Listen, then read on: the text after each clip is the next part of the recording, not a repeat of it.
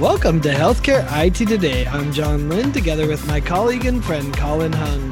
The world of technology and healthcare are ever changing in new and novel ways, and that's why we love this stuff. So join us as we discuss the latest healthcare and health IT news, meshed together in new ways, which help generate ideas and new perspectives. Plus, we'll have a little fun along the way. On today's episode, we'll be covering the interoperability we don't talk about, which is pretty ironic because we're going to talk about it. so be sure to follow the show on Twitter at the hashtag HITSM and our personal accounts at Tech Guy and at Colin underscore Hung. Plus, check out our 15 years of health IT blog content at healthcareittoday.com. Are we going to be speaking the unspoken today? Is that? it's kind of. I guess you can. You could also kind of call it. We're exploring the underbelly of uh, interoperability. yeah, it's but, the uh, other sections. It's good. Exactly. It's like the B side of you know of the old uh, the B uh, team interoperability. the B squad. oh man, no, this will be this will be interesting. You know, it's the first it's the first episode of 2021, and uh, you know we're unfortunately still talking about interoperability and it's 2021 and we still haven't gotten there yet but but I, I, guess we're making some progress which is kind of what we're talking about today well, it's interesting you say that. Like, I was having a discussion with someone can we ever really solve interoperability? My answer is no. Like, you can't fully, you know, like at least in probably in our lifetimes, or, you know, at least in my work lifetime, like, you know, you're not going to solve everything where all the data is available everywhere, just the way everyone would love it to be. And we all know it should be.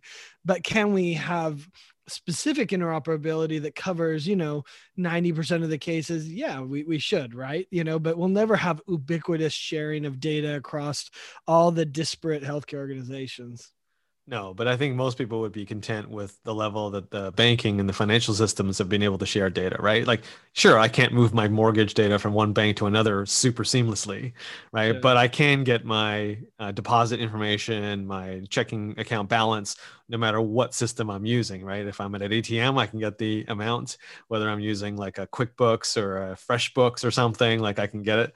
So, but that covers, as you said, like 90% of what most people want right? I want to be able to pay a bill, see my balances, do some stuff. And, you know, if we can get there in healthcare, I think most people will go, okay, this is enough for me.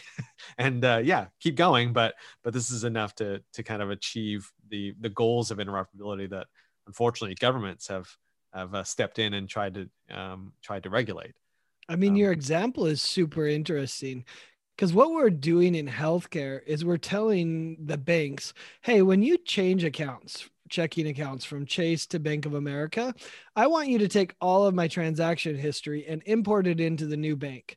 Like, in what world would a bank say, sure, I'll do that? You know, and yet, and for obvious reasons, we want that in healthcare right? We, we need that in healthcare because that history really matters. Whereas your transaction history in banking doesn't matter as much, or if it does matter, like a business, you know, obviously it matters to a business you export it like you said to a quickbooks or, or you know a wave or some other external system so you have the history but the new bank doesn't give a rip about it and you don't care if the new bank has it either so it is interesting that balance it is. I mean, it's not a perfect analogy, but it's the what people are able to do. I mean, banks didn't start off this way, right? We evolved to this point where now, okay, here's all the basic, and you know, pillars as I call it. You know, can I pay a bill?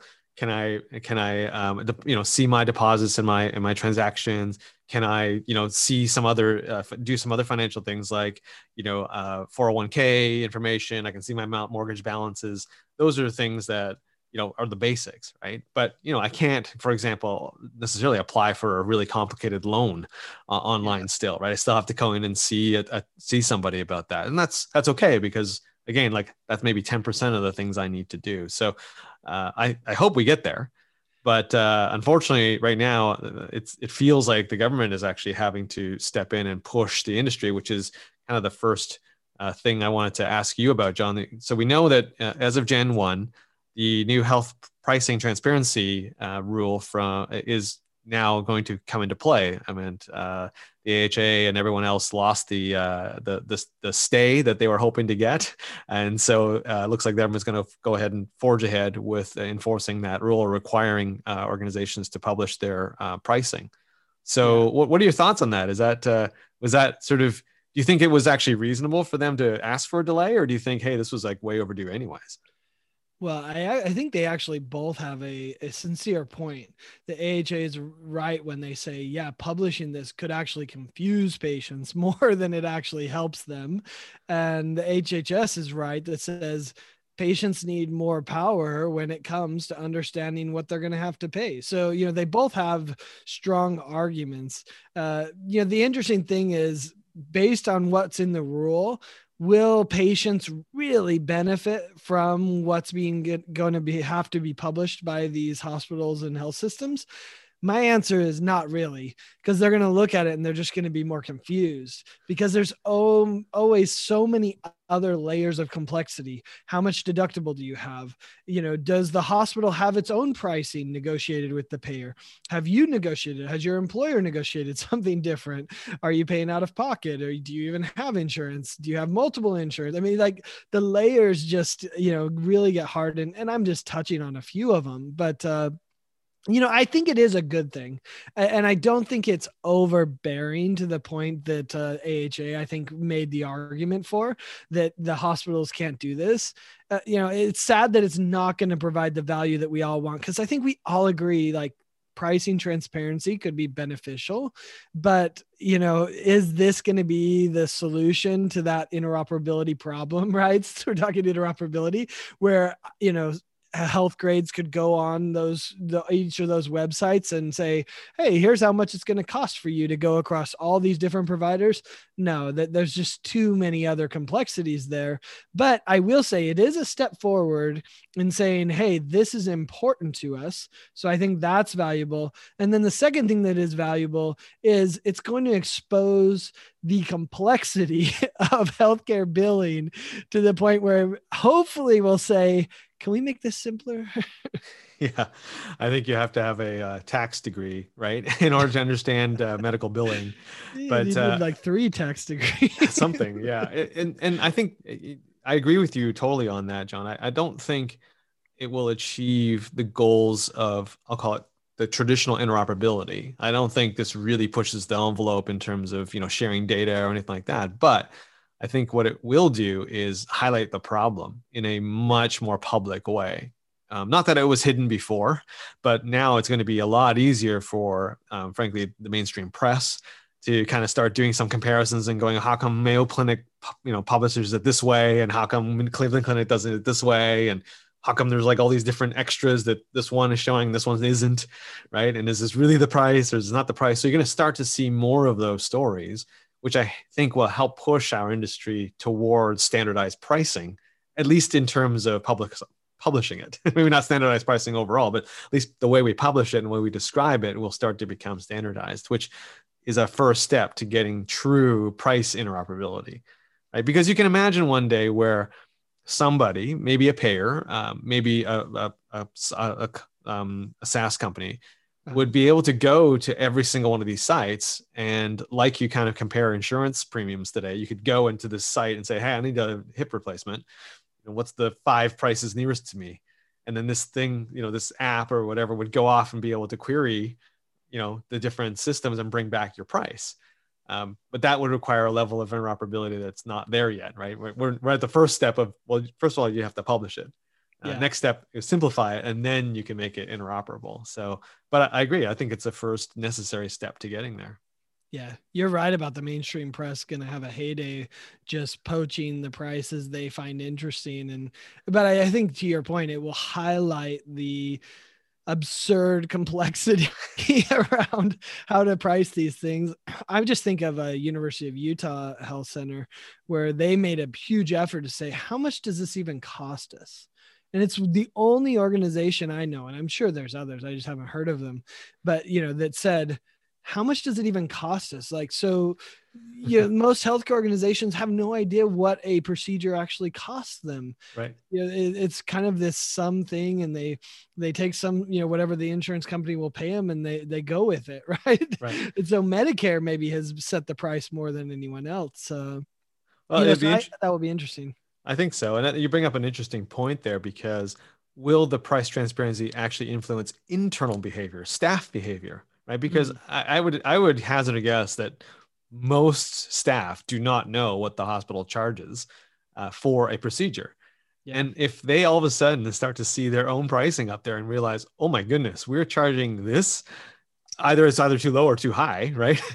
And they realize, suddenly realize, oh, you know, all that extra stuff that I've been doing, maybe I shouldn't do that, right? Because look how much we're charging patients for this thing. like it's it's crazy. So, um, you know, hope hopefully that happens too, right? Because I think you know, I think obviously the clinicians err on the side of caution, right? They they right. order the extra tests, they order the extra um, the materials that they need, and it makes sense. But I think well, if you're now practice pri- lawyers have made that, you know, the reality. Unfortunately, that is the reality, right? But but at least you know maybe it'll drive some changes in internal behavior too when you all of a sudden see your own prices published out there. It is interesting if we look at the patient behavior. Uh, and you know when i looked at this and saw that the uh, you know a, that it was a delay in the you know, or that they lost the lawsuit and it wasn't going to be delayed the price transparency. Alan shoebridge said something really interesting and he said from the patient perspective the other problem is that you usually don't know you need to price shop until you know you need the service and generally you need the service right away.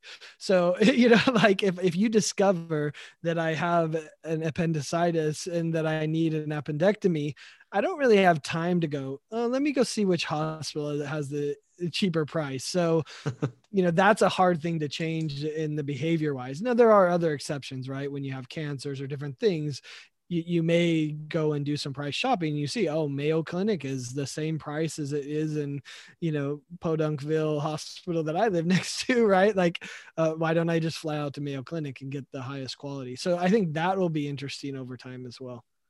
Yeah, it's it's interesting. You know, the analogy that I've been thinking about in relation to patient behavior to healthcare. It's almost like hailing a taxi while it's raining, right? Like when it's raining, like if you imagine the taxi industry is the healthcare industry, and you go, okay, each taxi has a different price. But if you if you're on the street and it's raining and you need to get a to, from A to B, which is how most of us use healthcare, do you really care how much that cab is going to charge you at that moment? The answer is no. I need a cab. I need to get there, right? And so I think you're right. In the in the short term, price transparency, although interesting, is not really going to change a lot of behavior at the start. I think there may be some where it's an elective, uh, you can wait. Um, you know, for those people uh, in in those situations, maybe uh, having the price information may influence a decision. But I think for the majority of us, it's really more okay. I now am less shocked, maybe because I can see the price I'm going to get charged or may get charged, and so now when i get in and go in i can i have an idea but it still won't stop me from going to that one hospital that's closest to me because i need the care right away do you think that price transparency is going to stop some patients from getting care because they go see the price and they're like, "Oh, I'm not paying that," and then the real price was actually ten times less. So you know, it's a tenth of what was listed. It was supposed to be ten thousand. It's only a thousand. And a thousand they would have gone to, but ten thousand they just didn't even go in. I, I, hopefully, I don't. I don't think it's going to be that good a data that's going to make it to the patients. So probably not. But that would be scary as well. Yeah, I just I just think it's it's going to take a, a, bit of time to incorporate um, pricing into everyday healthcare decisions. I mean, that's we've had it for a long time, frankly, in the in the dentistry world, right? We've had it in a lot of, in those other areas. And how often do you use price as the predominant factor to determine where you're going to go get your teeth cleaned, right? It's it is a factor. I mean, it, unlike regular healthcare, but it's not the biggest factor, right? It's more, is it a convenient time? Do they have the ability to book online? You know, do I like the the, the uh, lounge area, right? Uh, well, it's usually have... after the fact too, right? Like I go to the dentist one time and then I'm like, oh wait, you charge that? Never mind, I'm gonna go find someone else, right? right? So it's not, you know, and that's something you need ongoing, which in many times in healthcare, it's a one and done type of situation. Hey, if you're just tuning in, you're listening to Healthcare IT Today with John Lynn and Colin Hung. Today, we're talking about the interoperability we don't talk about. We're exploring the underside of interoperability. So, John, we just we talked about uh, price transparency, which is kind of a form of interoperability that we don't really talk about in the context of interoperability usually. But there's another form of interoperability that we don't really give a lot of airtime to, and that's what I call interoperational data interoperability. Because when we think about interoperability, a lot of people will immediately go to the patient record, the clinical data. How do we make that interoperable? But something that the COVID 19 pandemic has highlighted is there's a level of operational data that we might want to share, like uh, bed availability, ICU capacity, ventilator availability, all these kinds of things are elements of data that it would be amazing uh, if we could share that in a in a in a standardized way. Definitely.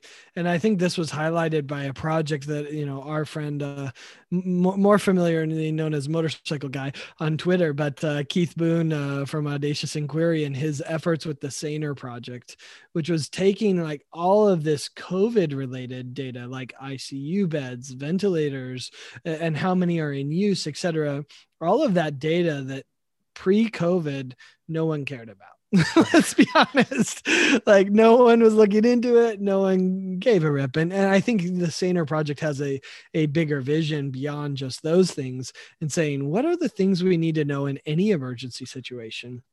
What if a hurricane hits bed capacity really matters. And having that bed capacity shared across an entire population is really important to the population health people. So uh, it's interesting to see them working on it. You know talking to some of my interoperability friends about it they say yeah it's a really important problem to solve. It's something that would be really useful but they also highlight it's a really hard problem to solve as well because that data is often not electronic. It in many ways it reminds me of what it was like saying, hey, let's do clinical interoperability, and we all are on paper charts.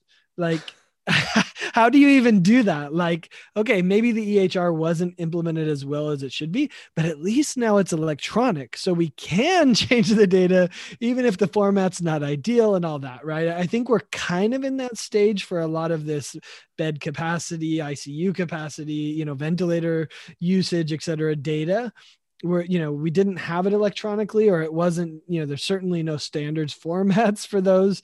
Uh, so we need to work on those and i think we will because of covid. Yeah it's interesting you bring that up. I, I agree that it's probably not easy to do today because a lot of hospitals either this is buried in some system that only a certain group knows or understands or it's completely manual right? It's not something they track at all especially ventilator usage like who's tracking this stuff right unless you have an rtls system or some uh, you know uh, asset tracking system you probably don't know these things um, but i think like other forms of interoperability that preceded this like quality data i'll call it I mean, that was manually compiled, still manually compiled today, right? Not a lot of, not everyone has the systems that automatically can produce all of the quality data that they're supposed to report to the various levels of government. So I think you can uh, achieve a form of interoperability, even though we might not be fully electronic, right? So, you know, yes, you if you don't have electronic, you have to go to this website and fill it out, uh, and because public health needs it, and because we need to know this stuff, and I think that as we t- just talked about with the uh, price transparency, this may become a driver to go, okay, you know what? Now it's I hate filling out this form enough that I'm gonna go talk to the vendors now and say, hey, can you automate this? Can we just yank this out of like the EHR system or an asset tracking system and make this reporting very much easier? Because the one thing I, I will say about the COVID um, pandemic is it has really brought together organizations that were formerly competitors, right? Uh, they now realize that hey, pooling resources is a good thing for our community. So, in a, especially in a time of crisis, uh, and I think there's now a little bit more willingness to share this data, whereas before I think I don't think it was a secret, but I think also people would not have wanted to share this. Like I don't want to tell you my bed capacity, right? yeah, they would have been nervous for sure and I love your example of the best way to to push forward interoperability or automation is to force them to do it manually. like, I think that's one of those eternal truths of automation that happens. It's so true, right? Make make a really bad form, put it online, and say, okay, you have to fill this in yeah. And as soon as they do that, they say, Can't they do better? And you're like, Yeah, there is a better way. Are you ready to embrace it? Yes. Okay. now we can have the conversation. You know, we oh. see that with other data though, and and it gets really sticky though, and that is the SDOH data and being mm-hmm. able to share that you know i was talking with my wife and you know that's my measure of how i know if something's gone mainstream is my wife is talking about it so she she was talking about you know this sdoh data being used to understand patients or, or sorry i think it was students that could be at risk for committing suicide or or other types of mental health issues. And they were using all this data essentially SDOH mental health data to understand, you know, what the risk was so that the social workers and et cetera could address it in real time. And, you know, we see the same thing happening in, in healthcare. And what's shocking is how much of this data really is available from mm-hmm. the experience and the, you know, usually it's the credit card companies that want to understand you and your behaviors. They all have this data. And so it could make a real impact both on the financial side of things for a, a healthcare organization, but also on the clinical side, you know, eh, you know, understanding, okay, I, can treat you clinically, but if I don't treat your SDOH issues, your social determinants of health issues, then what's the point of you know treating your your health condition because you're just going to be back here next week. So I think those are some interesting areas to be looking for interoperability as well. And it'll be interesting. Will people say this is my fiefdom and you don't get this data, or are they going to share that data? Yeah, it is really interesting because on one hand, you do have commercial entities that have already achieved uh, their own standardization. LexisNexis, uh, Experian, all these people share this information or have it in a way that is shareable. So, as you said before, it's electronic. Uh, there is some sort of standard, uh, at least with the company, of you know, if you want this data, you pay to access it, and then you can have it, and it's in this format, and it's a fairly easy to understand format. Now it's a question of how do you incorporate that in a meaningful way and and thankfully there are some companies that are doing this right? We we, we know of one our friends over at esri and dr Geraghty and the work that she does you know just taking all this data and putting it on maps right? So so any hospital can just do a lookup and say hey if you're going to recommend someone go get this um, uh, prescription how far away are they actually from a uh, pharmacy? Right? You can actually uh-huh. look that up now and see it physically uh, there are companies like NowPow that are doing things around SDOH to say, okay, like if you're making a rep- recommendation on a particular uh, a particular um, uh, treatment, can this person actually reach that program via transit that you're recommending? And that data is available in sort of a in, in a standard way through their app. So we're getting there, but you're right. We're not all the way there in a in a standard way, so that anybody can look at this. You have to have specialized applications to be able to pull it. But but at least some of the publicly public data is available around your financial situation, the socioeconomic information, and as you said, the buying behaviors. Um, because the credit Absolutely. card companies have done a good job. they understand you. You know, it's interesting that uh, Change Healthcare made a big push in this. Uh, we did an interview on Healthcare IT today that you can check out, you know, with this announcement of this new SDOH data platform. And in that interview, the guy came from a background of ad tech. So he was in the advertising industry. And and for him, he, you know, he kind of told me, he's like, I was looking at my life and like, what am I doing working with ad tech? You know, how could I have more meaning in my life? Like, and he looked at healthcare and he said, healthcare is not using all this data that we're using in ad tech. And that would make a difference in these patients' lives. So it was just a really great story about him coming to change healthcare and saying, let's take all that data we use to to advertise to you effectively? And can we do that to advertise to you effectively what you need to influence your health? And uh, you know I, I don't think that's quite how change healthcare's framed it but you know i think that's an interesting way to look at this sdoh data and the way it can impact a patient's life uh, the question is, is it going to be shared? The nice thing is, if it's with someone like Change Healthcare or Esri, they're going to make it available to everyone, large organizations, small organizations. So there's not going to be the issue of, oh, only health systems have this data. Anyone can get access to that data. And I think that's a good thing. Um, and the only way they're getting it is by sharing. So, you know, I think at that level, there is a lot of mutual sharing that happens. Yeah, we, we you're right. I mean, but I think it, it's sort of a strange way to back into interoperability, right? Like these companies have done it. They've done the amalgamation of the data into their platform. Now their platform is at least universally available, right? So right. you can just sign up for Esri, sign up for Change, sign up for NowPow, and then all of a sudden you've got some level of interoperability because they've done all the work right behind the scenes. Sure. Um, but I think you know what's interesting for me will be seeing if payers hop on this bandwagon um, because they're they're the ones that presumably would know the most about the individual, the member.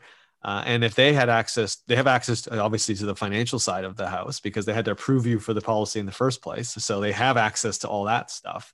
Could they combine it and now make it available to any of their pay, any of the providers that they work with, right? To say, hey, here's the SDOH data that we have on this member. You can use it in these ways to basically help ensure that whatever treatment you're giving to our member matches their socioeconomic status or matches where they live right? So you're not recommending a program that's going to take them five buses to get to right? You recommend the closer one right? Um, but stuff like that just totally makes sense and it's a win-win. I, I just don't see any movement yet from the payers. Maybe it is happening i just don't know about it but i hope that it does well, I just think back, man, it must have been five or more years ago with our friend Mandy Bishop, who mm-hmm. was so passionate about this five plus years ago. And she was working on the solutions. And, and, and there, you know, she obviously saw the disconnect of payers not doing this, but wanting to do it. And, you know, it wasn't clear to me, we, you know, we should reach out to, to Mandy now at Gartner, but, uh, you know, like, you know, to understand why isn't this playing out? Because you're exactly right. The payers need to do this. And i think they understand they need to as well but i think there's some operational challenges that make it hard for them to do it which is the same for healthcare organizations. If i'm a healthcare organization in my priority list where does sdoh sit? If i haven't moved to value-based care it doesn't sit very high. No no you're exactly right. Hey, John, listen, we're at the end of another episode, but this was fun exploring this sort of I'll call it the B side of the of the uh, of inter of interoperability. We normally talk about the A side uh, a lot, you know, clinical interoperability, but today we explored operational data and pricing information. So, and the summary is more open is better. more open is better, and let's not wait for the government to force us to do it. Oh, hallelujah! well, thanks to all of you who tuned in to this episode of Healthcare IT Today. Find more details about our show by clicking the programs page on healthcarenowradio.com. And please share your voice and engage with the community at healthcareittoday.com, as well as on Twitter using the hashtag HITSM. I'm Colin Hung with my friend and health IT collaborator, John Lynn. Thanks for listening. Have a great